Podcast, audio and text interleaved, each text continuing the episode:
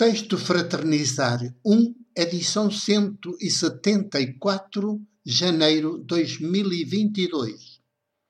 Título: Mudar de ano ou de estilo de vida? Enquanto a ciência não se faz sabedoria, somos esta apagada e vil tristeza, instalados na inércia dos dias e das noites, sem percebermos que, como nascidos de mulher, nos cumpre viver intensamente cada dia, na sucessão dos dias, como se ele fosse o único.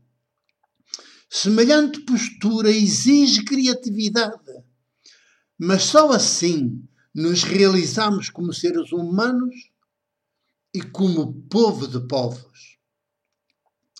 A preguiça é a mãe de todos os vícios e mata. Não a preguiça dos que não mexem uma palha, nem dão um passo para sair do sítio onde um dia foram plantados.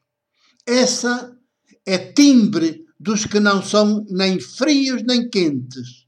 Um viver de aranha que constrói a sua teia e passa os dias e as noites à espera que um distraído inseto caia nas suas malhas para o devorar e se alimentar. Quando digo preguiça, digo a daquelas, daqueles que nunca encontram tempo para escutar o vento e dar atenção aos sinais dos tempos, nem para fazerem seu cada dia o viver das aves do céu e a beleza dos lírios do campo, afadigados que vivem em amontoar riqueza sobre riqueza, poder sobre poder. Nem que para isso tenham de ir viver longe da terra que os vê nascer e sujeitar-se como escravos aos caprichos e às ambições das multinacionais e dos partidos, longe das filhas, dos filhos acabados de gerar, e que deixam entregues à respectiva progenitora num viver de mãe solteira.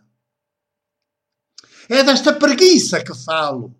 A preguiça que de tão ativa mata a alma e os afetos dos que se deixam apanhar por ela é capaz de acumular riqueza e poder, mas à custa de perder a própria alma e os afetos. E sem a alma e sem os afetos, quantos mais anos viverem na história, mais desgraçados são e desgraçam o mundo.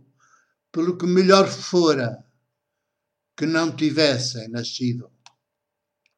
Mudar de ano ou estilo de vida só por causa dos calendários que inventamos para melhor podermos gerir as nefastas ambições de ter e de poder, é que me vejo forçado a formular a pergunta.